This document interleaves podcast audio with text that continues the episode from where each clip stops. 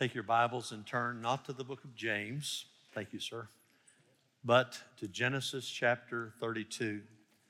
Genesis chapter 32. And in just a moment, we'll read in verse 1. I was uh, thinking about uh, some things that I watched on television when I was a child. How many of you ever watched wrestling? Anybody?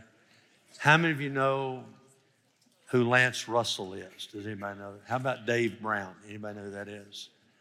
Why do you know them? Because they were the what? The announcers, right? And do you remember some of the people that wrestled? Does anybody remember Jerry Lawler?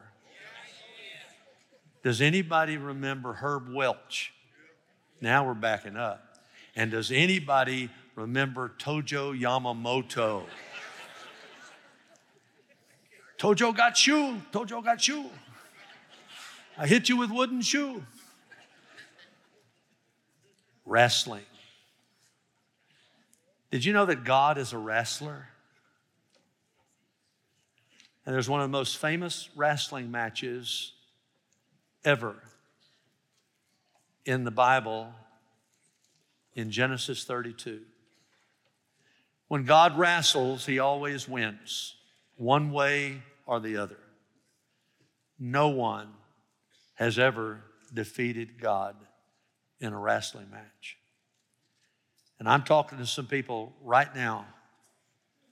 You're in the midst of wrestling with God. God has put you in a corner for His purposes. You don't really like it. It might be an illness, it might be a family situation, it might be something financial, it might be a lot of different things. But God has put you in a place where you're going to have to deal with Him one way or the other. And the best thing to do is to give in and to surrender and to give up. Because when you do, that's when life begins. There was a man named Jacob that had to learn that. He had to learn that the sooner you surrender to God and, and just acquiesce and say, Lord, I give this to you, the better for everyone, including yourself. God this week literally jumped off the page to my heart in this text. This is not a text that uh, I just randomly chose. This text chose me and chose you and chose this moment. So let's go to Genesis 32 because I like to work all the way through Scripture. It's a lengthy Scripture, so we won't read it and then go through it. We'll just go through it, and I promise you, we'll look at every single word. Let's pray before we do. I want you to have an open heart. And look at me. I, am not trying to get you to everybody do what I say, but I, I just love when, when I'm praying the Lord and I want to receive something, I put my hands like, out like this. So if you want to do something like that while we're praying, just to receive, just do it even now. Father, in the name of Jesus, we receive this word from you. We want not to hear some preacher, we want to hear you. Speak, Lord, your servants are listening. Say that with me. Speak, Lord, your servants are listening. In Jesus' name, and if that's your prayer, say amen. Amen. When you wrestle with God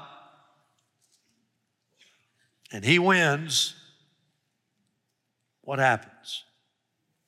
Number one, God bends us with our problems.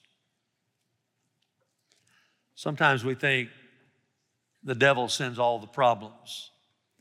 I got news for you God sends problems because it's during times of problems that we look to Him for help.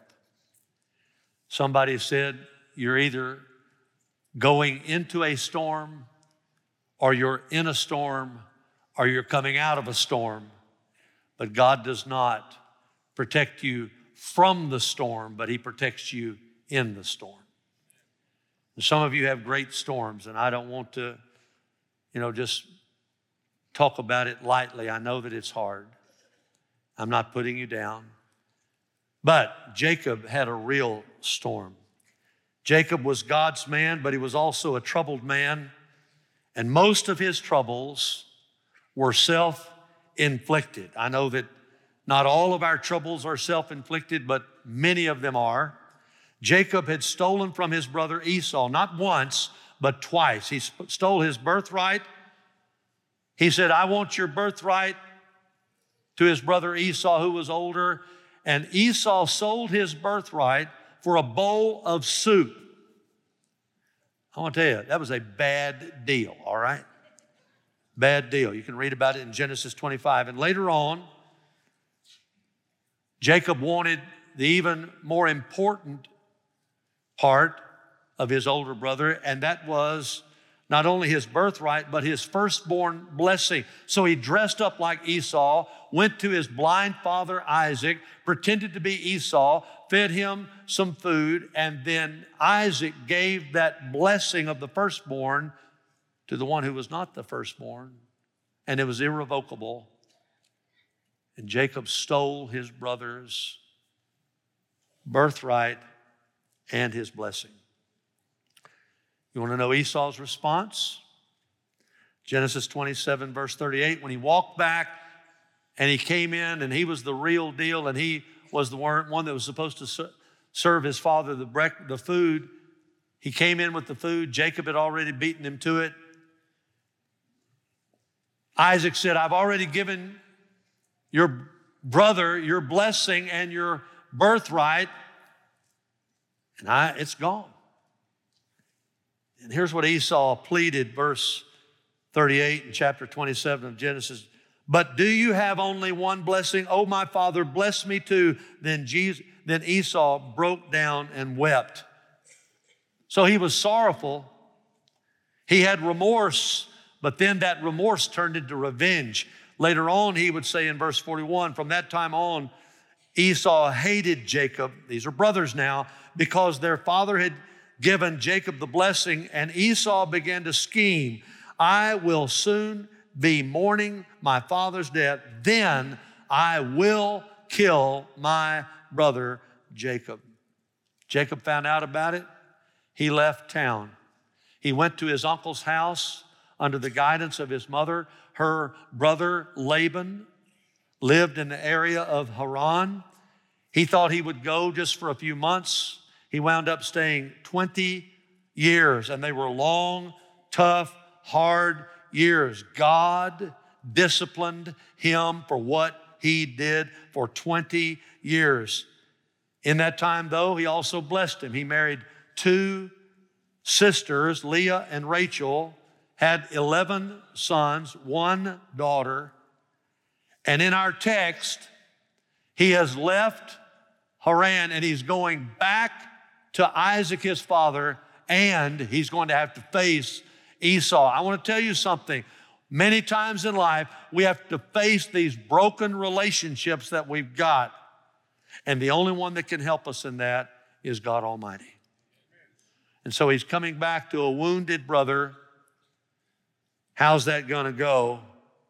The Bible says the Lord met him to encourage him with a host of angels. Look at verse 1 in chapter 32. Now, as Jacob went on his way, the angels of God met him. That's a good sign, right? Jacob said, when he saw them, This is God's camp. So he named that place Mahanaim. He had this revelation, he had this encounter with angels, and surely he was going to need them because tough things were on their way.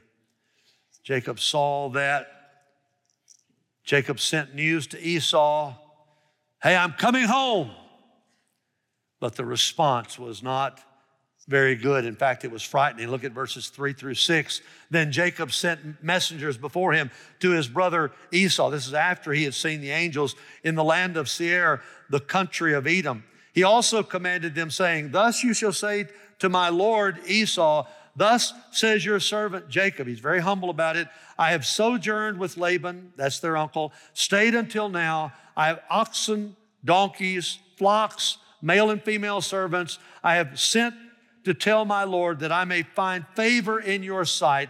The messengers returned to Jacob, saying, We came to your brother Esau. Furthermore, he is coming to meet you, and 400 men are with him. Uh oh. Doesn't sound like reconciliation, does it? 20 years later, after Jacob wronged Esau, Esau was still bitterness. I want to tell you, you can let bitterness eat you alive if you don't give it up to the Lord. Esau had not given it up to the Lord. He was coming not to welcome his brother Jacob, the deceiver. That's what Jacob means, deceiver. But rather, he was coming with an army of 400 men to wipe him and his whole family out and kill all the animals and leave nothing behind. He was a bitter man. And Jacob panicked. He devised a cunning plan. Look at verses 7 through 8. Then Jacob was greatly afraid and distressed. He divided the people who were with him and the flocks and the herds and the camels into two companies. For he said, If Esau comes to the one company and attacks it, then the company which is left will escape. Don't you know his wives appreciated that? Uh, uh, honey, a, a bad thing's coming. I'm going to put y'all up here in the front, okay? If he gets one of you, I'm going with the other, okay? Yeah, there's the schemer. God got Jacob's attention. How? Through a problem, through a tribulation, through a difficulty. God bent him by sending a problem his way. When I started living for Jesus at the age of 18, I learned a song and I still sing it to this day. I've had many tears and sorrows. I've had questions for tomorrow. Andraé Crouch wrote it. There's been times I didn't know right from wrong, but in every situation, God gave me blessed consolation that my trials only come to make me strong. Through it all, through it all, I've learned to trust in Jesus. I've learned to trust in God. Through it all, through it all, I've learned to depend on His Word. So I thank Him for the mountains, and I thank Him for the valleys, and I thank Him for the storms He's brought me through. How many of you, God has brought you through a storm? Amen. Don't you thank, he, thank Him for He did? Let's thank Him right now that He did, all right? Before I even finish these words. Amen. Amen. For if I'd never had a problem, everybody say problem if I'd never had a problem, I wouldn't know that God could solve them. I wouldn't know what faith in God could do. Amen. Amen. Thank you, Brother Andraé Crouch. God bends us with our problems. Hey, let me in, let you in on something. God is going to blow some of your minds, is not the least bit interested in you being comfortable. God is interested in you being Christ like.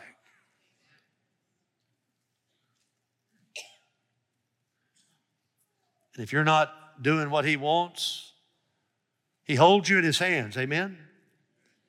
But He can let anything He wants slip through those fingers. And He'll let a trouble or a trial or a problem come your way. And when He does, you need to say, Praise God, things are looking good for a miracle. There's nothing like a problem to get your attention. God knows that. Do you remember what we said in James chapter 1, verses 2 through 4? Dear brothers and sisters, when trouble, this is New Living Translation, when troubles come your way, consider it an opportunity for great joy, for you know that when your faith is tested, your endurance has a chance to grow. So let it grow. For when your endurance is fully developed, you will be perfect, that is mature and complete, needing nothing. It's those trials. That's when you turn to the Lord. When everything's going well, we have a tendency just to throw it in neutral and not make any progress. But when we have something going on and we need God, we press in. So God just lets those things come on a regular basis because He knows That's what we're going to need to get us close to Him. You say, but I, I thought if I, I met Jesus, I'd never have another problem. I've got a Greek word for that. Ha! 2 Timothy 3:12 blows that out of the water. Indeed, all who desire to live godly in Christ Jesus will be persecuted. We're praying for the persecuted church this week. And today is prayer for the persecuted church. Let's pray for them right now. There are people giving their lives for the gospel of Jesus Christ all over this world, not because the gospel is not advancing, but because it is advancing, all right? People are dying in China right now, but the gospel is spreading like crazy. Let's pray for them right now. Father, in the name of Jesus, on this day where we pray, are to pray for the persecuted church. Lord, we've got it so easy. We think somebody persecutes us if they say something bad about us, but there are our brothers and sisters, Lord, are dying in China, they're dying in North Korea, they're dying in Vietnam, they're dying in other places like Iran, dear God, and India. Oh God in heaven, be with them. Help them to stand true like Stephen right before he died. Let them give glory to you. Let the witness continue and let the gospel take over these nations that we just prayed for and bless our brothers and sisters and give them strength and give them your presence, for in your presence is fullness of joy. In Jesus' name, if that's your prayer, say amen. If we get to where we can't do that, we don't need to have church. Amen. If you're saved, and you're facing a problem, God allowed it. And more than likely, He ordained it because He knows what you need better than you do. Better than you do. Crises are the road to Christ likeness. I'll say that again. Crises are the road to Christ likeness. And that's our goal, to be like Christ. God bends us with our problems. But God doesn't stop there. What else does He do, Brother Steve? He breaks us from our pride. Pride is at the root of almost every sin.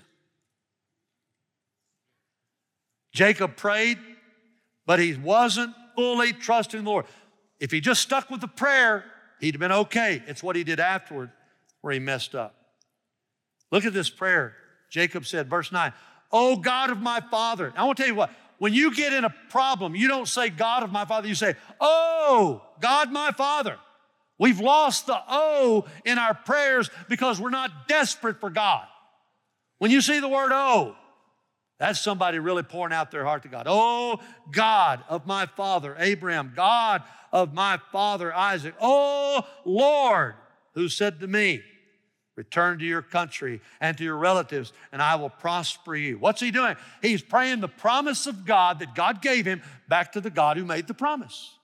That's what he's doing. That's what we ought to do. I'm unworthy of all the loving kindness, of all the faith, faithfulness which you have shown to your servant. For with my staff, all I had when I left my house, when I came down here, only with my staff, I crossed this Jordan. And now, look, Lord, I've become two companies. Deliver me, I pray, from the hand of my brother, from the hand of Esau, for I fear him that he will come and attack me and the mothers with the children. For you said, and he does it one more time. He, he, he talks to God and said, Here's what you said. I, I'm banking on your promise. I will surely prosper you and make your descendants as the sand of the sea, which is too great to be numbered. Oh, if only he had just prayed and trusted God right then and right there. What an awesome prayer, but he didn't. Once he left the prayer closet, he started plotting again. That's what we do. We got all these plotting ideas and we don't we we pray and we say we're going to give it to God and then we take it back and we start plotting. That's what we do. That's what he did. We're going to help God out. After all, God helps those who help themselves. Did you know that is not in the Bible? Verse 13, so he spent the night there. He's going to fix it. Then he selected from what he had with him a present for his brother Esau 200 female goats, 20 male goats, 200 ewes, 20 rams, 30 milking camels and their colts, 40 cows, 10 bulls, 20 female donkeys, ten male donkeys. He delivered them into the hand of his servants, every drove by itself, and said to his servants, Pass on before me, put a space between droves. You see what he's doing there? Because when you space it out, it even looks like a bigger gift than it was. And then he says in verse 17, he commanded the one in front, saying, When my brother Esau meets you and asks you, saying, To whom do you belong? And where are you going? And to whom do these animals in front of you belong? Then you shall say, These belong to your servant Jacob. It is a present sent to my Lord Esau. And behold, he also is behind us. Then he commanded also the second and the third, and all those who followed the drove, saying, After this manner you shall speak to Esau when you find him, and you shall say, Behold, your servant, that is your slave, Jacob also is behind you. For he said, I will appease him with the present that God go that goes before me, then afterward I will see his face. Perhaps he will accept me. So the present passed on before him while he himself spent that night in the camp. Then now he arose and the same night, that same night, and took his two wives and his two maids and his 11 children and crossed the ford of the Jabbok. And he took them and sent them across the stream and he went, sent them across whatever, he sent across whatever he had. Jacob prayed, but he continued to worry. I want to say that again. Jacob prayed and he continued to worry. I heard a great Sunday school lesson, life group lesson this morning. Steve Weary was teaching out of uh, uh, uh, Philippians 4, 6, and 7. Don't worry about anything but what? Pray about everything. Let your requests be made known to God. And the peace of God that passes all understanding will guard your heart. What is that? Your feelings. And your mind. What's that? Your thoughts. That's where we got to deal with life, isn't it? In Christ Jesus. And so here he is all worried. He's prayed, but he's not really walking in faith. God knew it was time for this bent man to be broken. And only God knows when it's that time. God will bend you, but if you won't conform, if He has to, He'll break you. I want to say that again. God will bend you with problems, but if you don't conform to His will, He also knows how to break you. Jacob was so stubborn. God said, okay, bending's not working. I'm Gonna have to break him. And he is going to come in the form of a man who is God, the angel of the Lord. And I believe that is the pre incarnate Lord Jesus Christ, who is the God man, Jesus. And you're going to see that Jacob worshiped this man. He knew he had been in the presence of the Lord. I've had some people say that can't be because God says don't worship angels. I'm not talking about worship angels. I know you're not supposed to worship just any regular angel, although if we see them, whoever sees them, they fall down. They always say, Get up. But when these, when this angel showed up, he accepted the worship because he's the angel of the Lord. He is the pre incarnate Lord Jesus Christ. This is God wrestling with man. Then Jacob was left alone. And a man wrestled with him until daybreak. Notice several things. Jacob was left alone and he encountered God. Some of you don't realize that some of the loneliness you have is a gift from God because if you know the Lord, look at me, you are never alone. Never alone. And sometimes God has to get you alone out of the crowd. Oh, we like crowds because when we have crowds, we can talk to each other. But man, when God gets you alone, that's when God works on you. He was alone with him. Some of you need, that's why Jesus said, when you pray, go in your closet by yourself, shut the door, and just get there with God and watch what I do. Oh, we don't like that. But I want to tell you something. You need to learn the language of loneliness. That's what prayer is the language of loneliness. And you'll find out you have a friend that sticks closer than a brother. It's obvious, by the way, not only was he alone, but the angel of the Lord approached Jacob. Jacob didn't approach him. God initiates these kind of encounters. And God was not gentle with Jacob. Oh Lord, be gentle with me. God says that's not what you need. I'm going to wrestle with you. I'm going to mess with you a little bit. Don't tell me God doesn't know that. I've been living with the Lord a long time. He wrestled with him physically, but also spiritually. And he deprived him of sleep. We think, oh, we've got to get seven hours of sleep. I want to tell you something. There are people all over America that stayed out all last night drinking and being immoral and doing drugs. They do it for sin. I want to tell you something.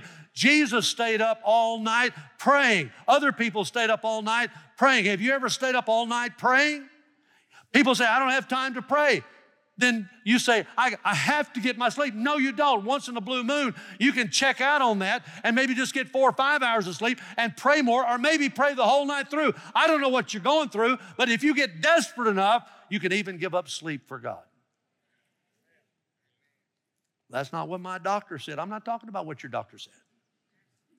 I'm not mad at your doctor. But if Jesus did it and others did it, we need to do it. And he was up all night with God and it changed his life. We want God to change our life, but we don't want to pay any price. We want cheap grace. That's what we want. Verse 25, when he saw that he had not prevailed against him, that is, the angel Lord had not prevailed against Jacob, he touched the socket of his thigh. That's where the song, that's where Bill Gaither got, He Touched Me, right there. I'm kidding. So the socket of Jacob's thigh was dislocated while he wrestled with him. God saw Jacob's determination and he loved it. He knew that Jacob had finally gotten desperate for God. Jacob knew it, God knew it, God liked it, and God wounded him and gave him a Jacob's limp. He altered Jacob's health and that's the way God works in the lives of a lot of people. He alters our health to get our attention for the rest of our lives. And we know that this affected the rest of he limped the rest of his life because when you read about his death in Hebrews chapter 11 it says that he died leaning on his staff. He was still limping decades later when he died. Why would God do that? God's the healer. Why would he, why would he touch somebody in their hip and dislocate their hip? Every look at me, look at me. Every time he limped, he was reminded of how God blessed him this night. Before this is over with, you'll know why God did that. He gave him a Jacob's lamp. And some of you have a Jacob's lamp. I have a Jacob's lamp. Verse 26. Then he said, Let me go. This is the angel of the Lord. For the dawn is breaking. I heard Dr. Rogers preach on this one time. He was saying, he said, he was saying, let me go, but he was saying, boy, I hope you don't. Let me go. For the dawn is breaking. But he said, some of y'all are not going to believe what he said. I will not let you go unless you bless me. Would you pray that with me? Let's all say it together. I will not let you go unless you bless me. Oh, I would never say that to God. That's why you won't get what Jacob got. God likes that kind of talk. God likes that kind of prayer. He wants you to latch on like a pit bull and saying, I'm sick of all that. I'm tired of all that. I want you. I want you more than I want my next breath. You can kill me, you can do whatever you want to with me, but I'm not letting go until you bless me. I'm not letting go until you either change this situation or you change me. I'm not letting go. I'm not letting go. God, now look at me. That's when God works. When you get to desperate. When you get to desperate. So he said, What's your name? He said, Jacob. Now, this is more than just repeating a name. In wrestling matches, in those days and even today, the guy that's winning The guy that's losing, the guy that's winning's got a headlock on him. The guy that's losing says uncle or says his name. He surrenders. That's what Jacob was doing. He was surrendered. He was identifying himself. But he was he it was more than surrender. He was he was saying, "What's your name?" And do you know what his name meant? His name meant con man. I am a trickster. And I've lived up to my name. I have conned my brother. I have been a trickster all my life. I've always tried to fix things myself. And I'm sorry. He was confessing his sins and he was also surrendering to the Lord. When he said his name, Jacob, his whole life changed. His whole life changed because he committed that beautiful act of surrender before God. I got some relatives here on the front row. They're my only living family besides our kiddos. And Donna's all, all her sisters are down there. Let's thank the Lord for them. Mr. and Miss Dodge down here, they're all in the front row. Amen. They remember, and I remember back in 2000 when I got myasthenia gravis and I couldn't dress myself. I found out what kind of wife I had a good one. And I went through a time, I, I, was proud of being strong. I was 42 years old. I'd played football and lifted weights and all that stuff. I lost all of it. I couldn't even brush my teeth, I couldn't do anything.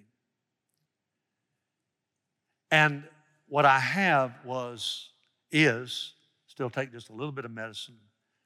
My asthenia gravis, which is Greek for my, is the little word there in the front for muscular.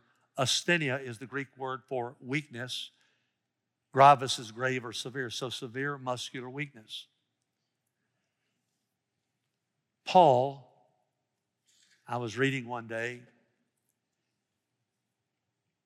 and Paul had a thorn in the flesh. How many of you ever read about that? He prayed three times for God to take it away. God says, No, no, no. How many of you know that no is an answer? I got an answer to prayer. Brother Steve, God said no. and after the third time, Paul realized what was going on. And he says this in 2 Corinthians 12, verse 9. And God, He has said to me, My grace is sufficient. Say that with me. My grace is sufficient for you, for power is perfected in what? In what? And what is the word for weakness? Asthenia. Asthenia. Power is perfected not just in health, but in weakness. Most gladly, therefore, Paul says, I will rather boast about my weaknesses, my asthenia, so that the power of Christ may dwell in me.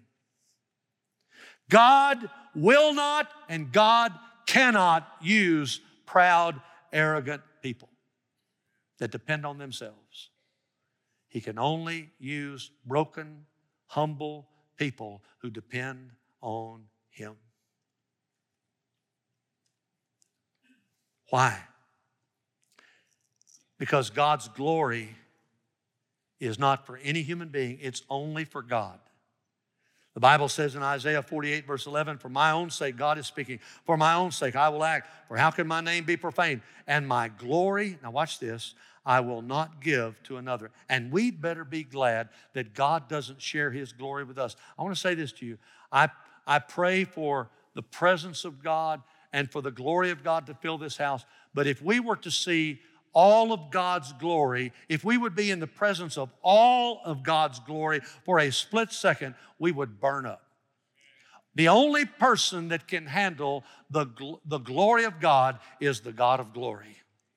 So it's a very benevolent, sweet thing that He doesn't share His glory with us. It would kill us. We couldn't handle it. And so, God when we humble ourselves and we get holy before Him. We jettison our pride like Jacob did. God wrestles with us and pins us. He breaks us from our pride. When God wrestles with us, He bends us with our problems, breaks us with our pride. You say, This is the most depressing sermon I've ever heard in my life. Well, we hadn't gotten three. You might shout. If you want to do a lap, go for it.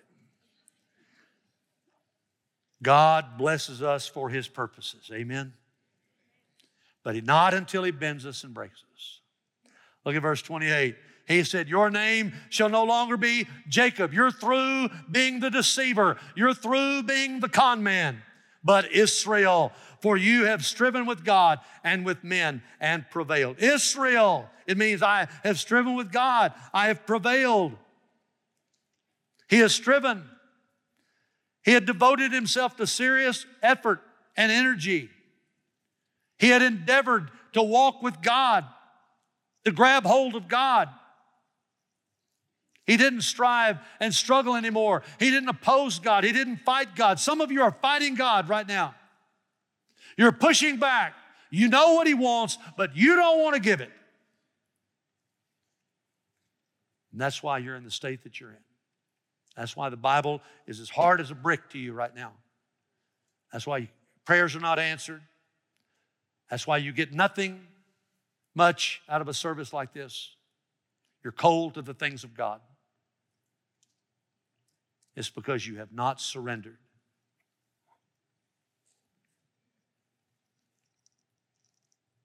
And I love this. He grabbed hold of God. God grabbed hold of him. The Lord blessed him for staying up all night and wrestling with him. You say that's works. No, it's not. It's obedience and it's hunger for God, and God loves it. God loves it. Look at verse 29. Jacob asked him and said, Please tell me your name. God said, No, no, no, no, no. no I'm not the one surrendering here. Uh uh-uh. Why is it that you asked me my name? And he blessed him there.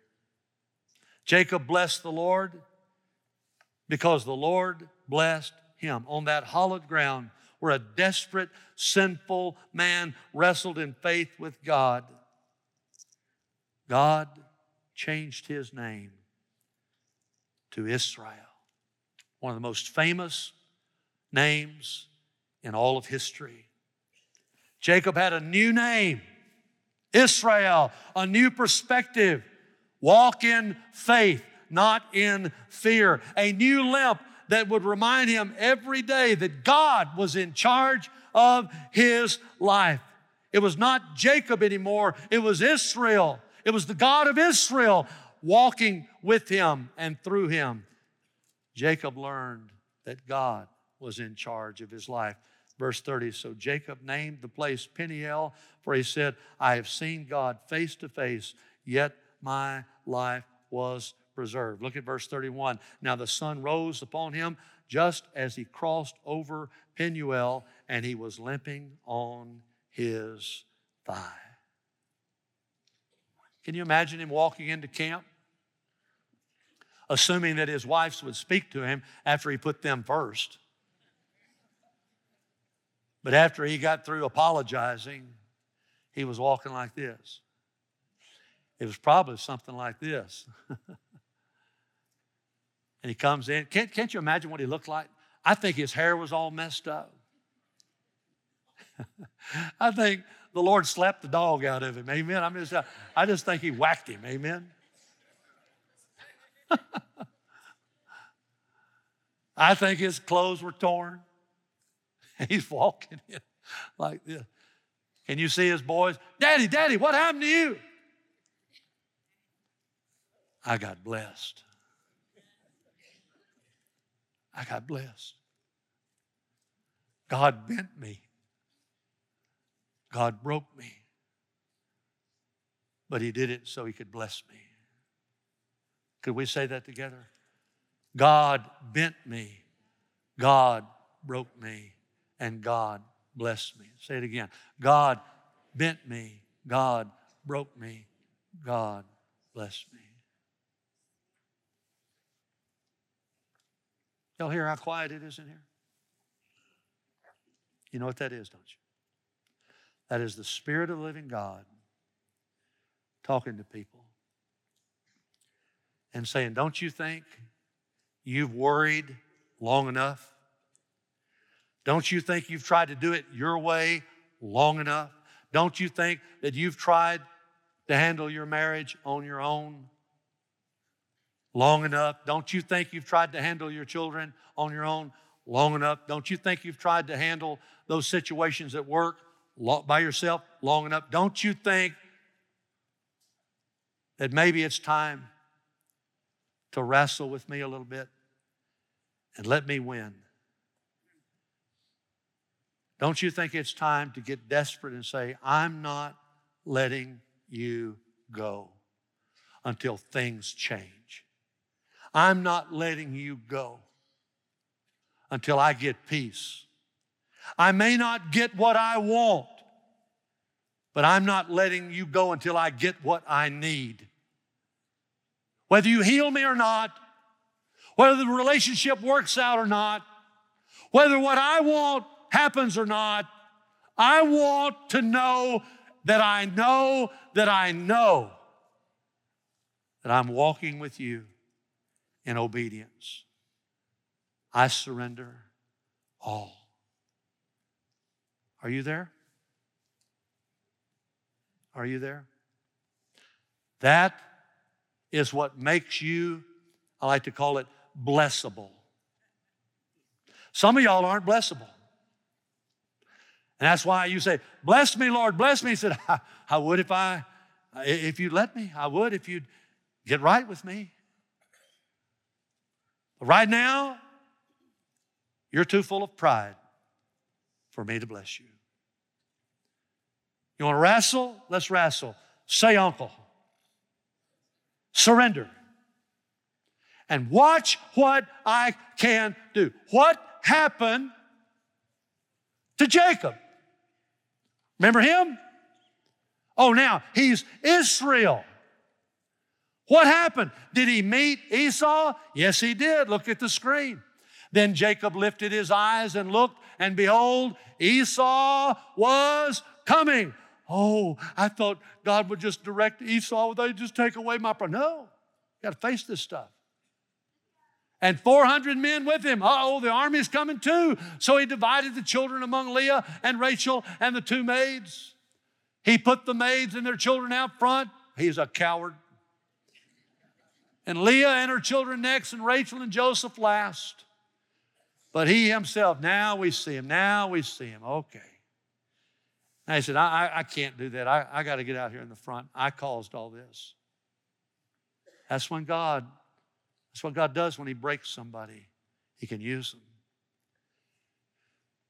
He Himself passed on ahead of them, bowed down to the ground seven times until He came near to His brother. Now, look at this next verse. This is going to be worth you coming to church today. Then Esau ran to meet him. Did he kill him? No. He embraced him. And he didn't just kiss him, he fell all over him. It means he broke down. He kissed him. And they wept. Weeping is not crying, crying is shedding a tear. Weeping is when you're heaving and you're moaning and you're crying out to God. Hey, look, God was working on both ends. Isn't that the way God works? He was working on Jacob. And when Jacob got his stuff right, Esau was set free from his bitterness simultaneously. God is a big God. Amen. Some of y'all wanting these problems to move, God's saying, uh, You're the problem. The problem's just not over there. Problem's you too. You take care of your end, I'll take care of the other end and they came together. Some of y'all are wrestling with God. It's time to surrender.